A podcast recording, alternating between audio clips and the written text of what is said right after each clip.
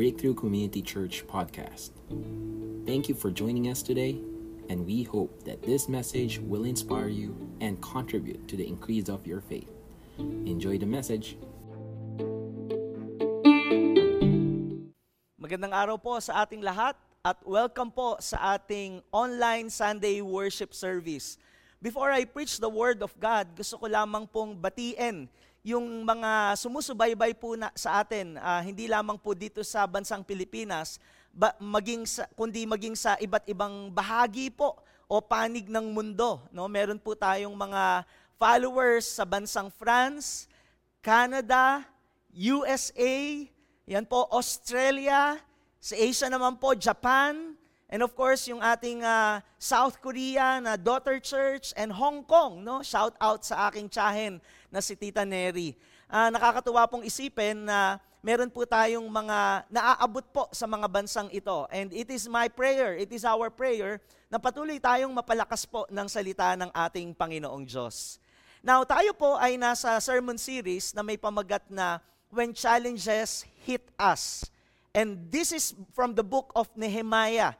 Now, pag binasa po natin itong aklat na ito, basically ito po ay naglalaman ng kwento kung papaano muling itinayo no, yung mga pader ng Jerusalem sa pangunguna po ni Nehemiah.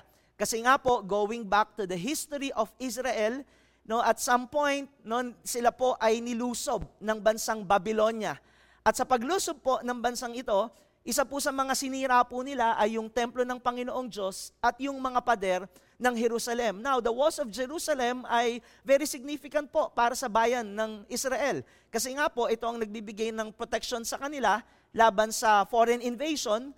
And at the same time, iyon po ay isang uh, simbolo din ng uh, pag-iingat at uh, pagsama sa kanila ng ating Panginoong Diyos.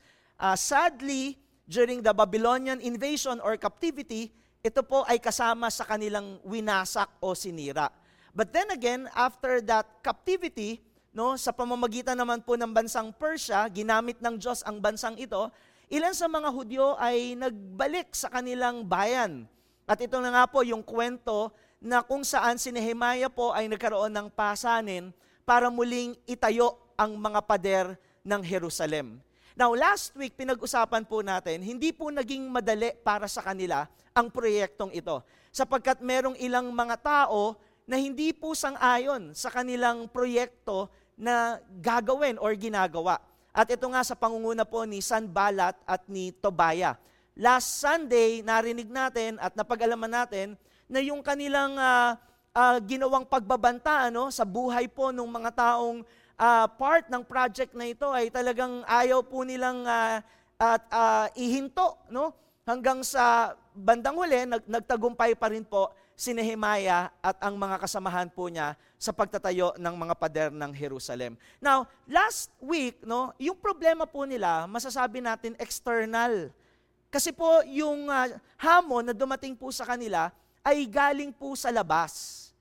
Ito pong araw na ito, pag-uusapan po naman natin ay Nehemiah chapter 5, at basically, itong chapter na ito, makikita natin dito, internal naman po ang naging problema po nila. You know what I realize? Sa buhay po natin, no, katulad ng nangyari po kay Nehemiah at sa mga kasamahan niya, no, kahit pala tayo talaga ay uh, nasa kalooban ng ating Panginoong Diyos, sumusunod ayon sa kanyang layunin, hindi po talaga nawawala ang mga hamon, suliranin at problema sa buhay po natin. At hindi po natin pwedeng uh, ang, ang, ang kinen yung, yung sinasabi nating mindset na if it's the will of God, kung ito'y kalooban ng Panginoong Diyos, may kapayapaan. Well, actually, totoo po yon sa isang banda. No? Pero yung, yung sinasabi nating external peace na lahat po ay magiging suabe no, sa buhay po natin, uh, malayong malayo po yon sa realidad. Ang totoo po, no, yung kapayapaan na sinasabi po ay talaga yung inner peace. Na if we are in the center will of God, no, challenges will come mga problema po darating sa buhay po natin. Pero ang isang nakatitiyak tayo at garantya, meron tayong kapayapaan sa ating mga puso. No? Kaya nga ang sabi nila, no, peace is not the absence of chaos. But peace is the ability. No? Ito yung isang kakayahan na manatiling composed, payapa sa kabila po ng mga hindi magandang nangyayari sa ating kapaligiran at maging sa ating kinalalagyan. So, isang realidad po ito. At ito nga po, sa Nehemiah chapter 5, makikita po natin yung internal problem na kinaharap po ulit ni Nehemiah kasama ang kanyang mga kasamahan. Now, ang setting po nito, ang sitwasyon nila, uh, meron po silang hinaharap na economic crisis. And specifically, famine or matinding taggutom. No? At dito sa kwentong ito, may makikita tayong tatlong kategorya ng mga tao na bagay na I believe pwede tayong makarelate sa mga taong ito. Ano-ano yung mga categories na ito? Number one, uh, dun sa kwento, makikita natin, meron pong mga taong in need. At gusto ko pong tawagin sila na takers. Okay? Takers. No?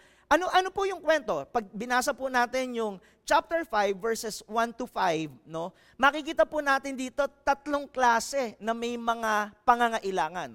Una po, pagdating sa verse 2, ito yung mga taong talagang wala po silang makain wala po silang kakayahan na bumili ng kanilang pagkain. Pangalawa, makikita natin sa verse 3. Ito naman yung mga taong isinanla na po nila yung kanilang mga ari-arian tulad ng ubasan, no? Ito yung mga may pag may may-ari, sila po yung mga nagme-may-ari ng uh, iba't ibang properties na isinanla po nila upang sa gayon meron silang pambili ng pagkain. At pangatlo, ito naman po yung mga nahihirapan ng magbayad ng kanilang mga buwis to the point na ang kanila pong mga anak ay kanila na pong ibinebenta bilang mga alipin para nang sa gayon may pambayad sila sa buwis at meron din po silang makain. So ito po yung kalagayan ng mga pinangungunahan po ni Nehemiah. Sobrang tindi ng, uh, ng krisis, no, pagkain po talaga ang number one nilang problema. At sa totoo lamang po, yung mga negosyante nung mga panahon na yon ay nanggigipit din po kasi iniipit nila ang pagkain para sa gayon ay tumaas ang presyo ng mga ito. Hindi po naiba no, sa panahon po natin ngayon. Tayo po, isa sa mga uh, concerns po ng karamihan sa atin ay pagkain. And of course, kasama din po dyan yung finances. No, I'm sure ilan sa atin baka masama ang loob dahil hindi nakatanggap ng SAP or yung social amelioration program ng ating government. Pero all of us, all of us, no, pwede nating sabihin na we are in need. And in that case, we can be considered as takers. Pero hindi lamang po yung mga in need and takers ang makikita natin sa Nehemiah chapter 5. Yung pangalawang kategorya ng mga tao, yung mga in greed or I would say grabbers. Ito po yung mga oportunista kaya nga po, hirap na hirap itong mga uh, kababayan po ni Nehemiah. Kasi meron pong mga negosyante, merong mga opisyales, merong mga hukom, no, na grabe po sinasamantala yung krisis na kanilang kinalalagyan. Sa Nehemiah chapter 5, verse 7, sabi ni Nehemiah, I took counsel with myself and I brought charges against the nobles and the officials. Take note, mga nobles daw and officials, ibig sabihin mga mambabatas at yung mga uh, nasa posisyon sa panahon po nila. At sinabi po ni Nehemiah sa kanila, I said to them, you are exacting interest each from his brother. Mismong yung mga nasa gobyerno po, ang nanggigipit po sa mga tao. No, nagtata- nag, nagpapataw sila ng buwis na halos hindi na kayang bayaran at pagkatapos, no, yung mga uh, mga ngalakal sa panahon nila, nag-hoard ng mga uh, pagkain para ito ay tumaas ang presyo na to the point na hindi na po kayang bilhin ng kanilang mga kababayan. Sadly, ito pong sitwasyong ganito, sa totoo po, baka nararanasan din natin sa oras na ito. With the ECQ at sa, sa, sa coronavirus uh, pandemic, No, maring, maring may mga ganitong klase ng tao. And, and it's my prayer, no, hindi po, hindi po ito makita po sa atin.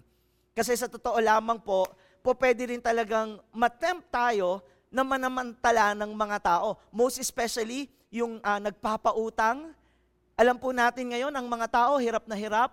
Alam po natin ngayon, yung iba walang sinusweldo, walang kinikita, at baka ang naiisip po nilang paraan ay mangutang Pakiusap ko po sa mga nagpapautang, hanggat mare, wag na ho nating patungan ng interes na napakalaki. Ito ho yung panahon na ito talaga tayo yung tutulong at kung meron talaga tayong kakayahan ay umabot sa pangangailangan po ng ating kapwa.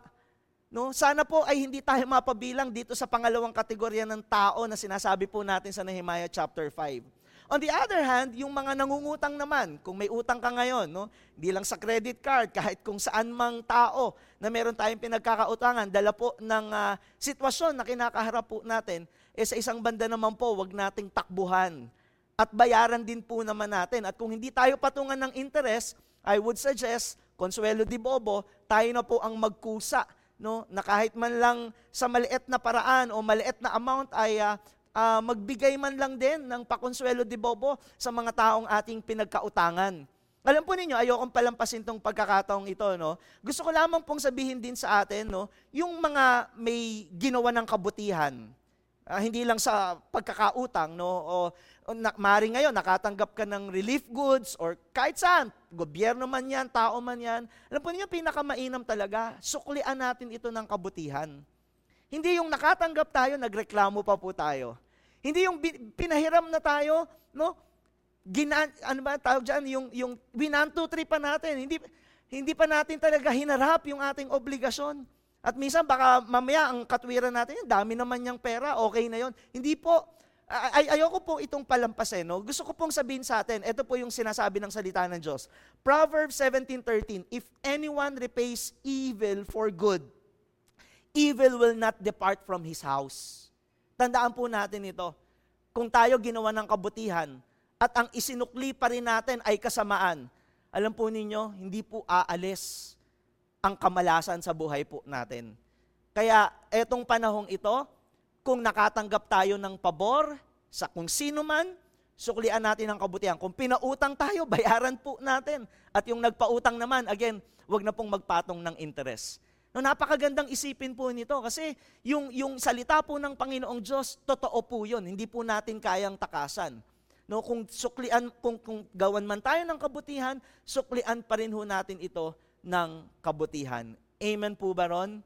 So ito po yung ito po yung pangalawang kategorya. Merong mga taong in greed and we want to call them as grabbers. Now, on the other hand, kung talagang meron ka naman din kakayahan na tumulong, talagang itodo na po natin yung ating pagtulong at wag na nating samantalahin itong krisis na ating kinakaharap.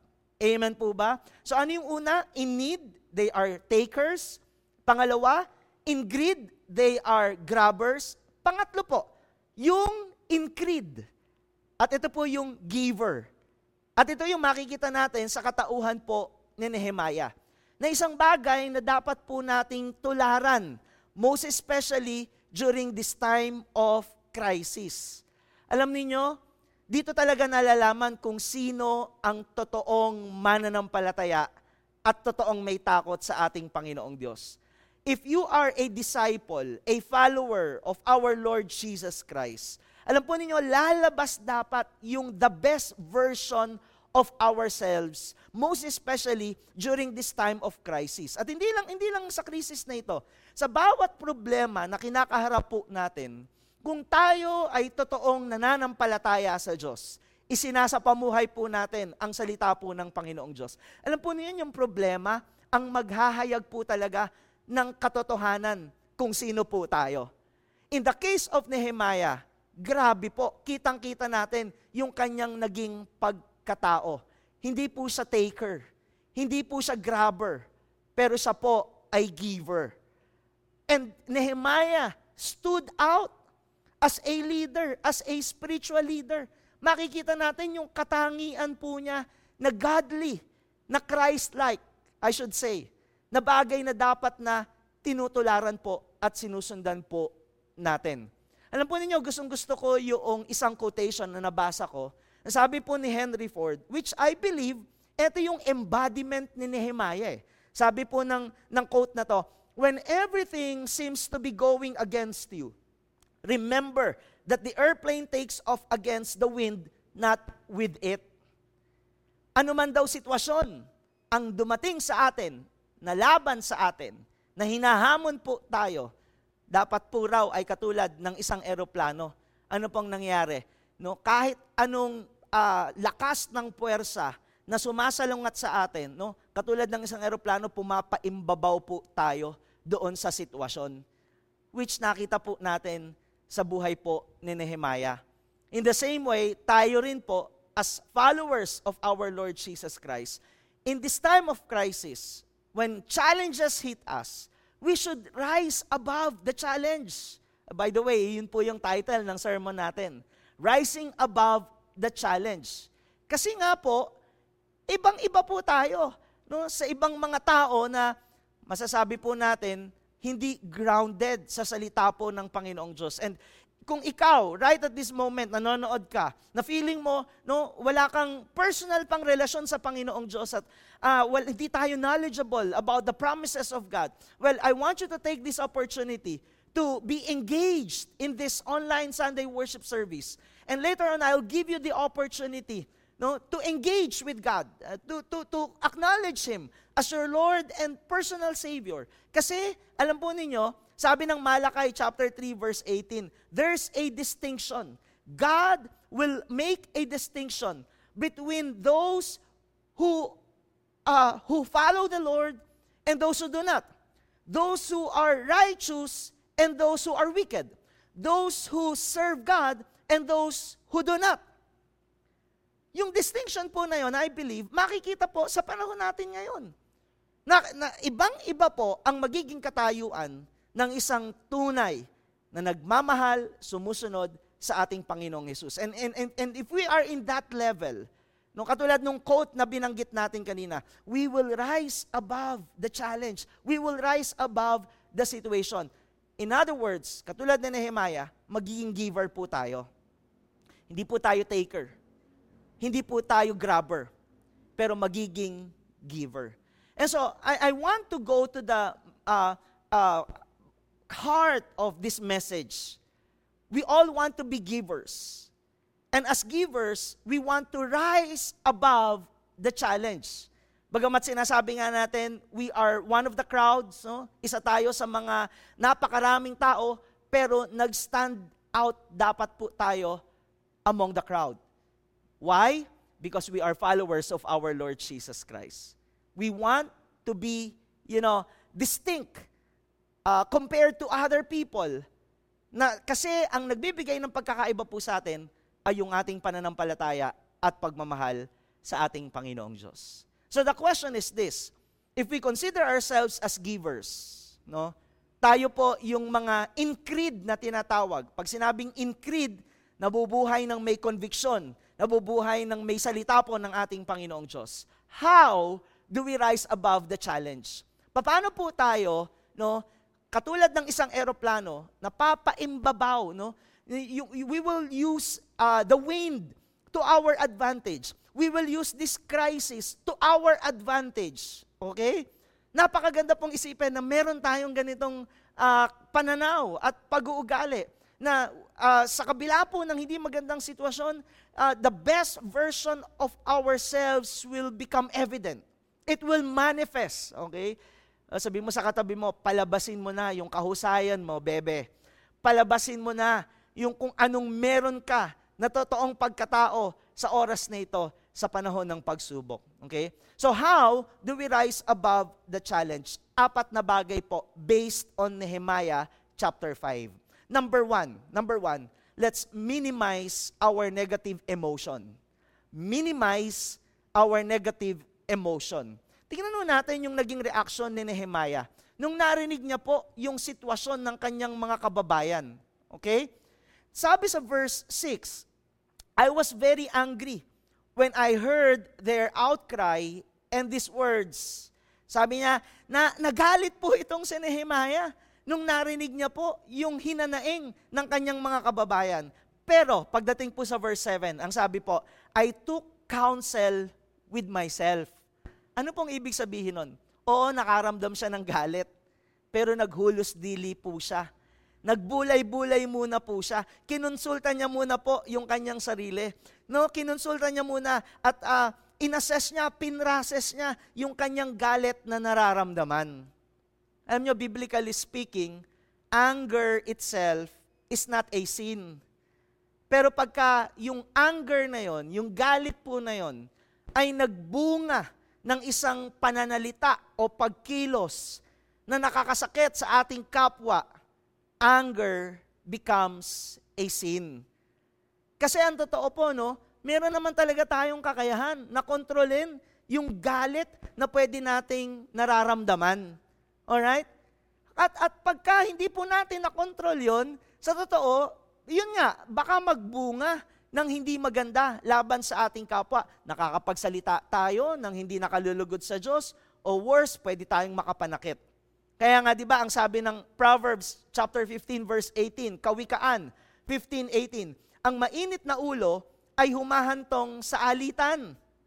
Ngunit pumapayapa sa kaguluhan ang mahinahong isipan. Anger can be controlled. Naalala ko po one time, no, si Agabus pinapagalitan ko. Ang taas-taas ang boses ko, galit na galit ako. Hindi ko, kung di po ako nagkakamali, napalo ko pa nga po yata. Tapos maya-maya biglang may kumatok po sa bahay namin. No, paglabas ko po ng bahay, yung, yung galit ko, yung simangot ko laban sa anak ko, biglang nagbago. No? Yung galit, ah, agabos! Ah, pastor, pastor, ano yun? Alam nyo, ibig sabihin, we can control our anger eh. No, pagka hindi natin na-control ito, eh, talagang magkakaroon tayo ng kasalanan laban sa ating Panginoong Diyos. Now, katulad ni Nehemiah, he was able to manage. He was able to control himself, his anger, specifically.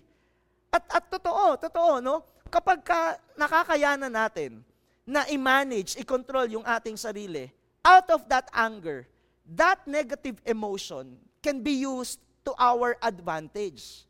And no wonder, di ba, sabi nga rin ng James chapter 1 verses 19 and 20, let every person, no? Let every person be uh, quick to listen, quick to hear, slow to speak, slow to anger, for the anger of man does not produce the righteousness of God. Kayang-kaya nating kontrolin. No? Ah, dapat pala talaga, makinig muna tayong mabuti bago tayo mag-react sa isang bagay. At pigilan ng bibig. Let's control our tongue. Let's control our mouth. And then i-process natin yung ating nararamdaman. And we should respond and not react. Just like what Nehemiah did. He processed that anger. Which eventually, because of self-control, because of that processing, no, he responded in a positive way. Katulad nga po ng sabi natin kanina, yung anger can be used to our advantage. Yun po maganda eh. Pag tayo po mananampalataya, yung galit natin na nararamdaman sa hindi magandang sitwasyon, sa isang sitwasyon na hindi maganda, no, kapag pinigilan natin yung sarili po natin, mapapakinabangan po natin yon At, at sa anong paraan? Yung bang makakapag-isip tayo at makakagawa tayo na mabago po yung sitwasyon na pinagmumulan ng galit po natin. Dapat ho pag-isipan nating mabuti yon, no? Hindi yung basta-basta magsasalita tayo, magre-react tayo, na, na hindi na natin na-control o hindi na natin napigilan yung sarili po natin. Tapos nakagawa tayo ng hindi maganda. No? Maganda i-process mabuti. Uh, kasi nga po, yung negative emotion, I believe, it's also a blessing. Pasinin po natin, no? si Nehemiah, nakaramdam siya ng righteous anger. And out of that righteous anger, meron siyang ginawang aksyon. No? Kinausap niya yung mga nobles and officials at sinaway niya na, sabi niya, ibalik ninyo yung mga interest na ibinayad sa inyo ng mga tao. At uh, wag na kayong magpatong ng buwis. No? Ilabas nyo na yung mga uh, pagkain. Tumulong tayo sa panahong ito. Uh, which eventually, nag-agree naman po itong mga opisyales. No? Imagine, kung si Nehemiah, yung kanyang bugso ng damdamin, nagalit siya, nagsalita siya ng hindi maganda o kung ano man ang ginawa niya, eh baka hindi ho nasolusyonan yung kanilang mga problema. So it's important that we manage ourselves, we control ourselves, most especially no, pagdating po sa anger. We can use that to our advantage. And that's why we have to minimize whatever negative emotions so that we have. And most especially anger. No, na- naalala ko po yung kwento ni Papay Nung bata pa ako, isa sa mga favorite cartoon characters ko po si Papay, na ang kanyang girlfriend ay si Olive Oil no, na napaka-sexy. No? At itong si Olive Oil, laging kinikid na po siya ni Brutus. Tapos ano pong nangyayari? Kapag ka hindi na mapigilan ni Papay, yung kanyang galit, meron siyang mantra na sinasabi. Ano po yung kanyang mantra? That's all I can stand cause I can't stand no more. Alam po ninyo? Ibig sabihin nun? Hindi niya, hindi, gagalit siya sa sitwasyon. At dahil nagagalit siya sa sitwasyon, hindi po siya nagpapatangay doon sa galit niya para kumilos siya ng isang bagay na makakadamage po mas lalo ng sitwasyon. Hindi po. He's using that to his advantage, nasusolusyonan yung sitwasyon, at nababago po yung kalagayan po nila. In the same way tayo po, ano yung mga bagay na nagagalit tayo? No? Ayaw natin ng ganito. Pero ano pong gagawin natin? Magrereklamo tayo? No? Magpo-post tayo sa Facebook laban sa gobyerno po natin dahil hindi tayo nabigyan ng SAP. Ano pang gagawin natin? No, tayo. Let's control ourselves. Let's control our lips. Let's process our emotion. And let us respond and not react to whatever untoward situation na kinalalagyan po natin. Let's use our anger to our advantage. Isip tayo ng solusyon. Isip po tayo ng paraan Now, itong panahong ito, kung di tayo nakatanggap ng SAP, nung pag-isipan nating mabuti ito, ah, siguro next time talagang kinakailangan nating mag-save. Kinakailangan nating mag-ipon. O kaya, wala tayong hanap buhay, Ah, siguro next time talagang kinakailangan kong magtrabaho. Kinakailangan kong mag-isip ng kabuhayan. Para nang sa gayon, no, yung galit natin, hindi lang yung naghahanap tayo ng masisisi. Pero higit sa lahat, yung galit natin, let's use it to our advantage. I-process natin. Bakit ba ako nagagalit? Baka kasi ang problema, tayo rin mismo. No? Sa atin po, galing mismo yung problema. Tayo ang dahilan ng mga problemang kinakaharap po natin. So, again, let's minimize our negative emotion and by doing so, we will be able to rise above the situation. Amen po ba? Galit ba tayo sa kasalanan? Galit ba tayo sa nakikita nating hindi magandang uh, nangyayari sa kapaligiran po natin? No? I-process po natin yon. Isip tayo ng mas magandang kaparaanan no? para yung galit na yon magamit natin to our advantage. Pangalawa, maximize our purpose in life. Maximize our purpose in life. Let's take a look at verse 14, Nehemiah chapter 5. Sabi ni Nehemiah, Moreover, from the time that I was appointed to be their governor in the land of Judah. Alam po ninyo, hindi lang pala project coordinator si Nehemiah as they rebuild the walls of Jerusalem. Pero hinalal din po rin siya bilang isang gobernador. And at the same time, hindi niya binitiwan yung kanilang pagtatayo ng uh, mga pader ng Jerusalem. Sabi ng verse 16, I also persevered in the work on this wall. And not only that, verse 17, nagpapakain din po siya, nagbibigay din po siya ng tulong sa ilang mga tao, no? 150 men And on top of that, on, on top of those men, nga sabi niya, besides those who came to us from the nations that were around us. No? Hindi lang yung 150 officials, pero meron ding mga iba't ibang mga foreigners na pumupunta sa lugar niya at pinapakain niya. Ibig sabihin, grabe po, na ma-maximize po ni Nehemiah yung kanyang layunin sa kanyang buhay. I believe, tayong lahat, may purpose po ang buhay po natin. Kinreate po tayo ng Diyos, hindi lamang po para kumain, para maghanap buhay, para tamasahin kung ano man ang meron tayong pagpapala mula sa Panginoong Diyos. No? Of course, kakailangan, part naman talaga na dapat i-enjoy natin yung blessings ni God. Pero alam po ninyo, hindi po yun lang ang dahilan kung bakit tayo nilikha ng Panginoong Diyos. Meron tayong greater purpose sa buhay po na, na binigay ng Panginoong Diyos sa atin. Kaya nga, di ba, ang sabi po, no, dalawa daw ang pinakadakilang uh, panahon sa buhay po ng isang tao.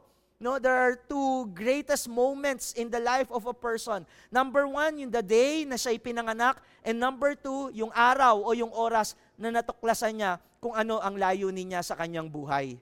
Gustong gusto ko po yung aklat ni Pastor Rick Warren, yung purpose-driven life. And basically, sabi niya po, meron pong limang layunin ang buhay po natin. And primarily, we were created, no, for God. No? Yung lima po na yon, it starts with worship. Na ang buhay po natin dapat nakasentro sa ating Panginoong Diyos. At malalaman natin kung si God talaga ang sentro ng buhay po natin, kung ang lahat ng nangyayari po sa buhay natin ay ipinagtitiwala natin sa Kanya. No, nakakaramdam tayo ng pag-aalala, pero kapag si God ang sentro ng buhay po natin, nawawala po yung pag-aalala na yon. Nawawala po yung takot, napapalitan ng kapayapaan, naka, napapalitan ng kumpiyansa sa ating Panginoong Diyos, napapalitan ng pagtitiwala sa mga pangako ng ating Panginoong Diyos. That's one purpose, no? We were created to worship God, to be in a relationship with our Lord Jesus Christ. Because at the end of the day, ang destiny po natin ay langit. At the end of the day, ang buhay po natin, kung tayo ay may pananampalataya kay Jesus, may pagkilala kay Jesus bilang Panginoon tagapagligtas, at the end of the day, we will spend our time in eternity, our life in eternity, our soul together with God. No? We were created to worship the Lord. Pangalawa, sabi po nung aklat, no, we were created to be in fellowship with other people. No, to be connected with the family of God. Na-appreciate natin ito ngayon. Yung panahon na grabe yung pinagdaraanan natin, napakaganda. Nararamdaman po natin hindi tayo nag-iisa.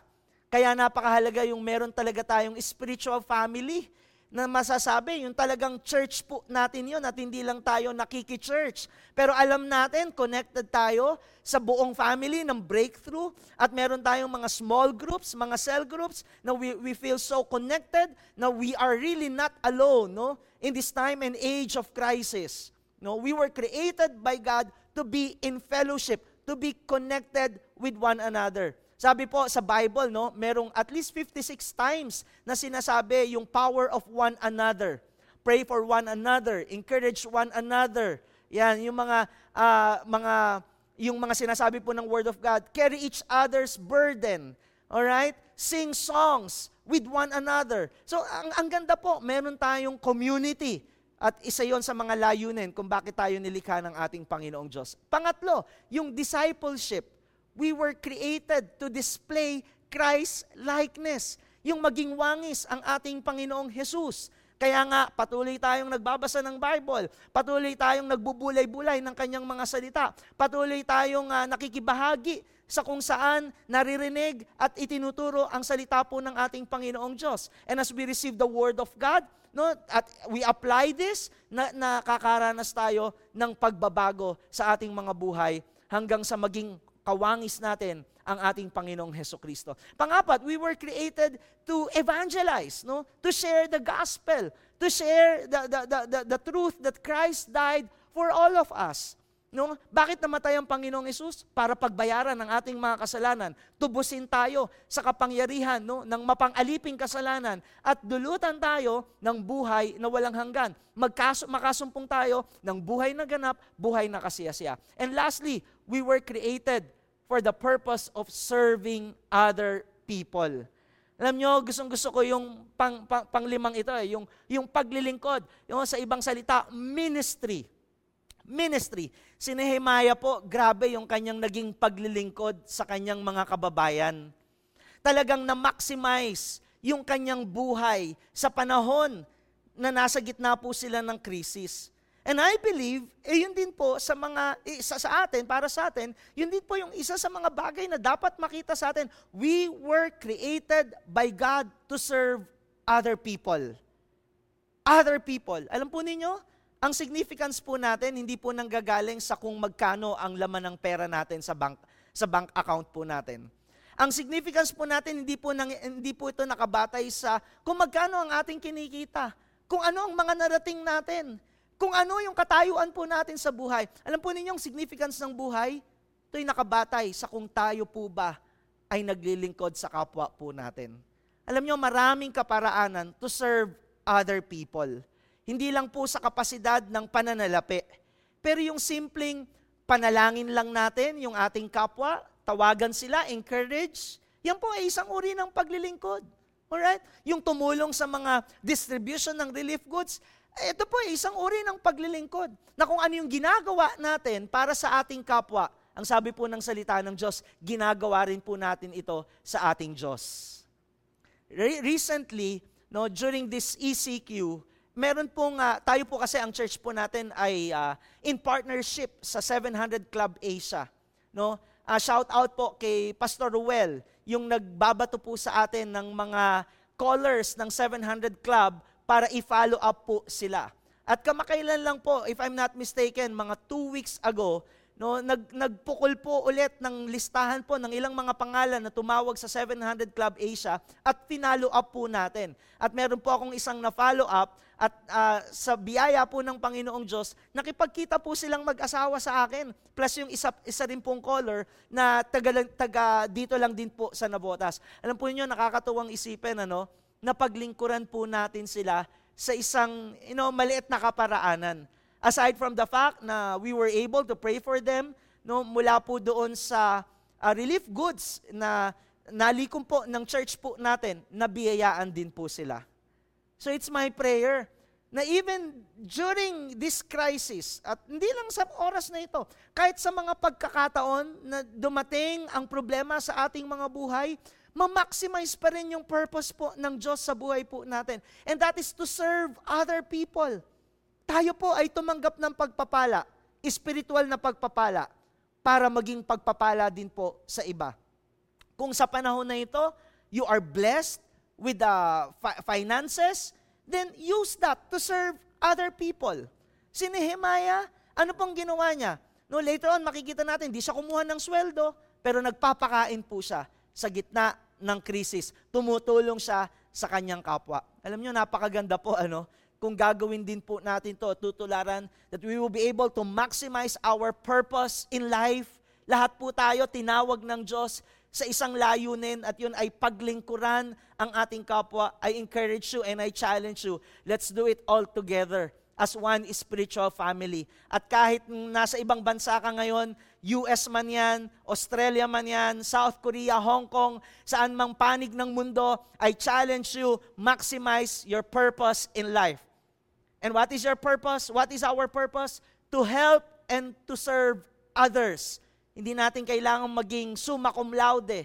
Hindi natin kailangan graduate ng college para gawin ito. Hindi natin kailangan maging milyonaryo para gawin ito. Meron tayong kakayahan na tumulong at maglingkod sa kapwa sa iba't ibang kaparaanan. And I believe, kapag nangyari po yon, pinapakita lang natin, we are rising above the challenge. Alright? So number one, minimize our negative emotions. Secondly, let's maximize our purpose. And thirdly, let's recognize the value of the fear of the Lord. Si Nehemiah po, no, may takot po siya sa Panginoong Diyos eh. At makikita po natin to sa verse 15. Sabi po ng salita ng Panginoong Diyos, The former governors who were before me laid heavy burdens on the people and took from them uh, for their daily ration 40 shekels of silver. Even their servants lorded it over the people. Pero sabi po ni Nehemiah, But I did not do so because of the fear of God. What is the fear of God? In this context, the fear of the Lord is not, you know, taking opportunities or sabihin natin, uh, uh, taking advantage of other people. And most especially in times of need or in times of crisis. That's the fear of the Lord. Hindi tayo nananamantala ng tao sa panahong ito sapagkat may takot tayo sa ating Panginoong Diyos. Ang totoong may takot sa Diyos, tapat. Hindi mapaman, mapamantala. Okay? Sabi ng Proverbs chapter 8 verse 13, The fear of the Lord is hatred of evil. Pride and arrogance and the way of evil and perverted speech I hate. Ang may takot daw po sa Diyos, Ayaw niya yung pagsisinungaling. No, kinamumuhian niya ang mga masasamang gawa, ang kapalaluan, ang kayabangan, ang pagmamataas, ang totoong may takot sa Panginoong Diyos, kinamumuhian niya at hindi niya ipinapractice ang mga gawaing ito. You know, when you have the fear of the Lord, no, aside from the fact na, na God is pleased, I believe yung takot sa Diyos, yung pagkakaroon ng takot sa Diyos, ito rin yung magbibigay ng dahilan sa atin para hindi tayo matakot sa kahit anumang bagay o sitwasyon na kinalalagyan po natin. Gusto ko yung quotation ni Oswald Chambers. Sabi niya po, The remarkable thing about fearing God is that when you fear God, you fear nothing else. Whereas if you don't fear God, you fear everything else. Wow. Tayo, as followers of our Lord Jesus Christ, if we really want to rise above the situation, rise above the challenge, we have to recognize in our hearts the fear of the Lord. Now, ano ang advantage? Aside from the fact na wala tayong kakatakutan kapag una at higit sa lahat may takot tayo sa Diyos. Sabi ng Proverbs chapter 22 verse 4, The reward for humility and fear of the Lord is riches and honor and life. Ang may takot sa Diyos, makakasumpong ng dangal, alright? Ng kayamanan, at higit sa lahat ng buhay. Napakaganda pong isipin pag may takot tayo sa Diyos, no, itong buhay na ipinagkatiwala po sa atin ng Diyos ay sobrang ma-enjoy po natin. Hindi po dahil sa you know, mga karangyaan o kung anumang bagay, kundi higit sa lahat naniniwala po ako, yung may takot sa Diyos, meron siyang kapayapaan, a peace that passes all understanding. Yung may takot sa Diyos, may kagalakan siya. Yung may takot sa Diyos, may kaayusan siya. Yung may takot sa Diyos, no, meron siyang sistema o pamamaraan sa buhay niya na hindi po siya nakakadanyos ng kanyang kapwa. And that is why life is honorable for those who fear the Lord. No? At yung yaman, pwedeng hindi material na bagay, pero mayaman siya sa kaibigan, mayaman siya sa pakikipagkapwa, tao. Mayaman siya sa kanyang pananampalataya. Mayaman siya sa mga bagay na hindi kayang tumbasan ng material na bagay dito sa mundong ito. Have the fear of the Lord. Because if we have the fear of the Lord, we will be able to rise above any given challenge. Recognize the value of the fear of the Lord. And lastly, emphasize a lifestyle of giving. If we want to rise above any given challenge, no, we have to emphasize a lifestyle of giving. No, tingnan po natin from verses 17 to 18. Makikita po natin dito kung ano yung ginagawa po ni Nehemiah. Nagpapakain siya ng 150 na katao. And on top of that, meron pang mga foreigners no, na pinapakain niya na ang sabi, at his own expense, sa verse 18. Each day, no, nagpapatay siya ng isang uh, baka, Tama po ba? Ox, and six choice sheep and birds, and every 10 days, all kinds of wine in abundance. Grabe po, out of his own pocket. Sobrang generous po nitong si Nehemiah. Sobrang mapagbigay po niya. Tapos anong sabi niya? Yet for all this, I did not demand the food allowance of the governor because the service was too heavy on these people. Yung sweldo niya po, hindi niya, hindi niya tinatanggap. Ibig sabihin, no, sobrang generous po nitong si Nehemiah. Now, when we talk about generosity, it should be a lifestyle. And generosity is not only about finances or money. We can be generous in forgiveness. Pwede tayong maging galante pagdating sa pagngiti. Okay? Pwede tayong maging galante sa uh, sa sa pagbibigay ng tulong sa mga taong may pangangailangan pwede tayong magbigay generously ng ating atensyon, ng ating pakikinig, alright? Ng ating uh, pagpupuri o pagbibigay ng magandang pagbate sa mga tao, compliments. No, yung pag-like sa Facebook, maging generous po tayo. Alright? Ang daming bagay na pwede tayong maging generous. We can be generous in serving the Lord, in the ministry, in proclaiming the gospel. Let us be generous in sharing the word of God. Let us be generous in our prayers. No? Ang, ang dami, ang dami nating pwedeng, uh, uh, pwedeng pagiging galante. At uh, this should be a lifestyle, no? Maganda ho na makita po talaga natin ito na isang practice na sa ating mga buhay. At alam po ninyo, kung meron mang signature passage when it comes to generosity, makikita natin to sa 2 Corinthians chapters 8 and 9. Okay? Kung ang pag-ibig, 1 Corinthians 13, kung ang tithing, Malakay 3.10, kung ang Hebrews 11 is about faith, all right? Kung ang Jeremiah 33:3 is about prayer, no? Pag pinag-usapan ng generosity, 2 Corinthians chapter 8 and 9. At hindi na ho natin babasahin isa-isa yon, pero gusto ko lang tignan ho natin itong 2 Corinthians 9 verses 7 and 8. Each one must give as he has decided in his heart, not reluctantly or under compulsion, for God loves a cheerful giver. Gustong-gusto daw po ng Panginoong Diyos na nakikita sa puso natin kapag tayo nagbibigay, may kagalakan. At hindi po yung napipilitan out of compulsion. No, yung parang ang sama ng loob natin, nagbigay tayo pero masama loob natin. Alam po ninyo, isa sa mga gantimpala ng pagiging mapagbigay, yung kagalakan na nararamdaman natin kapag ka ginagawa po natin yon. So the, the reward of generosity is joy.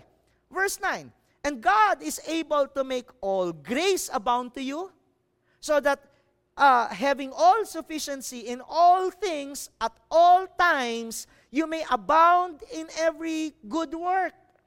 Sabi, grabe, lahat ng salita na sinabi dito, yung all, all grace, all sufficiency, all things, at all times, we may abound in every good work. Alam nyo, the return of generosity is abundance. And the result of generosity is good work. Yung isang taong mapagbigay, hindi po siya kailanman mauubusan. I believe hindi kailanman siya maghihirap Of course, kasama dyan yung good stewardship and faithful stewardship. Pero given po sa Bible, ang isang taong mapagbigay, hindi mauubusan ng supply. At yon ay isa sa mga gantimpala ng generosity. At patuloy at patuloy na makakagawa siya ng kabutihan. Amen? And lastly, verse 11, You will be enriched in every way, to be generous in every way, which through us will produce thanksgiving to God. For the ministry of service is not only supplying the needs of the saints, but is also overflowing in many thanksgiving to God. And by their approval of this service, they will glorify God. People would respond to our generosity by giving thanks to the Lord, by giving all the glory to God. In other words, by worshiping our Lord God. You know, in this time of crisis, pwede nating sabihin, eh pastor, ako nga hirap na hirap eh. Wala akong kakayahan, mismo ako. Wala akong kakayahan na tustusan ang aking sarili. Well, I understand your situation. Pero sa Bible, hina-highlight din po doon, yung mga taong walang kakayahan, sila pa rin po mismo ang nagbigay para sa ating Panginoong Diyos. Well, don't get me wrong, no? Sinasabi ko po ito, hindi po dahil sa gusto natin, you know, i-collect kung ano mang meron tayong dapat i-collect, yung tithes and offering. No, hindi po yun ang point ko. Ang sinasabi ko po, sa panahong ito, we should exercise generosity kahit sa tingin po natin, parang wala tayong kakayahan. Di ba po, yung widow, dalawang kusing, yun na lang ang kanyang pagmemeari, pero yun po ay ibinigay niya pa rin sa Panginoon.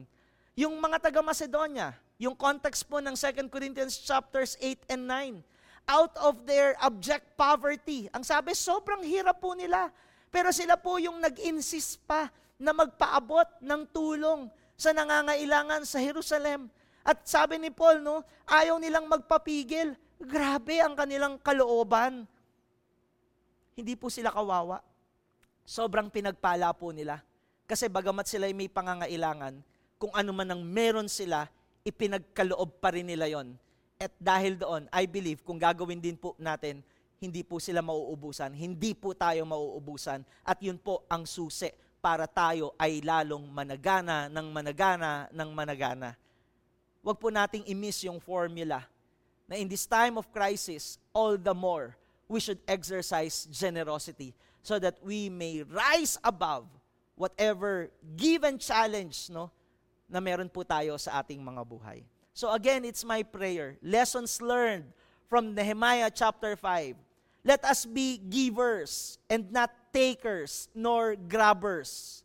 We are a people who are in creed. Ibig sabihin, sumusunod sa kalooban, sa salita ng ating Panginoong Diyos. At dahil tayo po ay mga givers, I believe we will be able to rise above this challenge, no, this pandemic, this COVID-19 challenge. No, tayo ay iaangat ng ating Panginoong Diyos. Provided, provided, if we will do those four keywords, minimize, maximize, recognize, and emphasize. minimize negative emotion, maximize our purpose in life, recognize the value of the fear of the Lord, and lastly, emphasize a lifestyle of generosity. Let me end with this story. Meron pong tatlong construction workers na one time nag-lunch po sila sabay-sabay. At pagbukas po nila ng mga kanika nilang baon, sila po ay mga nagreklamo. Sabi po nung construction number one, tuyo na naman. Pagbukas, tuyo pa rin ang ulam ko, tatalon ako sa building na ito. Yung construction number two, daing na naman. Pag daing na naman ang ulam ko, bukas, katulad ng sinabi mo, tatalon ako sa building na ito. Construction number three, pagbukas niya, galunggong na naman, Oh, tatalon ako. Pagbukas, baon ko, galunggong pa rin. Magpapakamatay ako, tatalon sa building na ito. The following day, nag-lunch break, tumunog yung bell. Construction number one, pagbukas niya, no, tuyo. Talon siya ng building, pak, patay. Yung number two, daing. Daing na naman. Talon siya sa building, patay. And construction number three, no, galunggong. Ganun din, tumalo ng building, patay. Ito na po. Nung ililibing na po, itong tatlong construction workers, itong mga asawa nila pong babae, nagiiyakan at nag-uusap-usap. At sabi nila, ba't nila ginawa yan? Kung, talag, kung, ayaw, kung ayaw ninyo pala yung ulam, sana nagsabi na lang kayo sa amin. Nag, nag, nag, nagko-console sila, kino-comfort nila isa't isa. Hanggang sa meron pong yung isang asawa pong babae, nung construction number 3, bigla pong nagsalita. Sabi niya, hindi ko nga alam dyan eh. Eh sa totoo naman, hindi ako nagluluto ng ulam niya. Siya ang nagluluto ng kanyang ulam. Ano po yung lesson? Alam po ninyo, we have a choice. Tayo po, meron tayong kakayahan na piliin kung ano ang gagawin natin sa panahong ito. As for me, no, let me challenge you let's rise above the challenge or let's rise above this given situation. Kasi sa totoo po, meron tayong magagawa. Most especially bilang isang tagasunod ng ating Panginoong Yesus. Before we pray, why don't we come to the Lord right now? Let's offer our lives to Him. No? Patuloy nating hayaan ang Diyos na magbigay sa atin ng kakayahan na gawin kung ano yung dapat nating gawin sa panahong ito na sa kabila po ng mga sitwasyon po natin, papaimbabaw tayo sa kinalalagyan po natin at hindi po tayo papailalim na feeling po natin wala tayong kayang gawin. Pwede ba lumapit lang tayo sa Panginoong Diyos ngayon at sambahin natin at ialay natin ang buhay natin sa Kanya. Hayaan natin ang banal na Spirito ang siyang patuloy na kumilos sa buhay natin.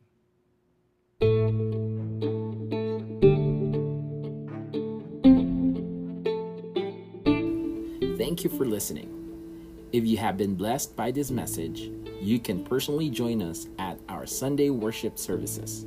You can also connect with us by following us online and get the latest updates. Find us on Facebook, Twitter, and Instagram at TBCCPH.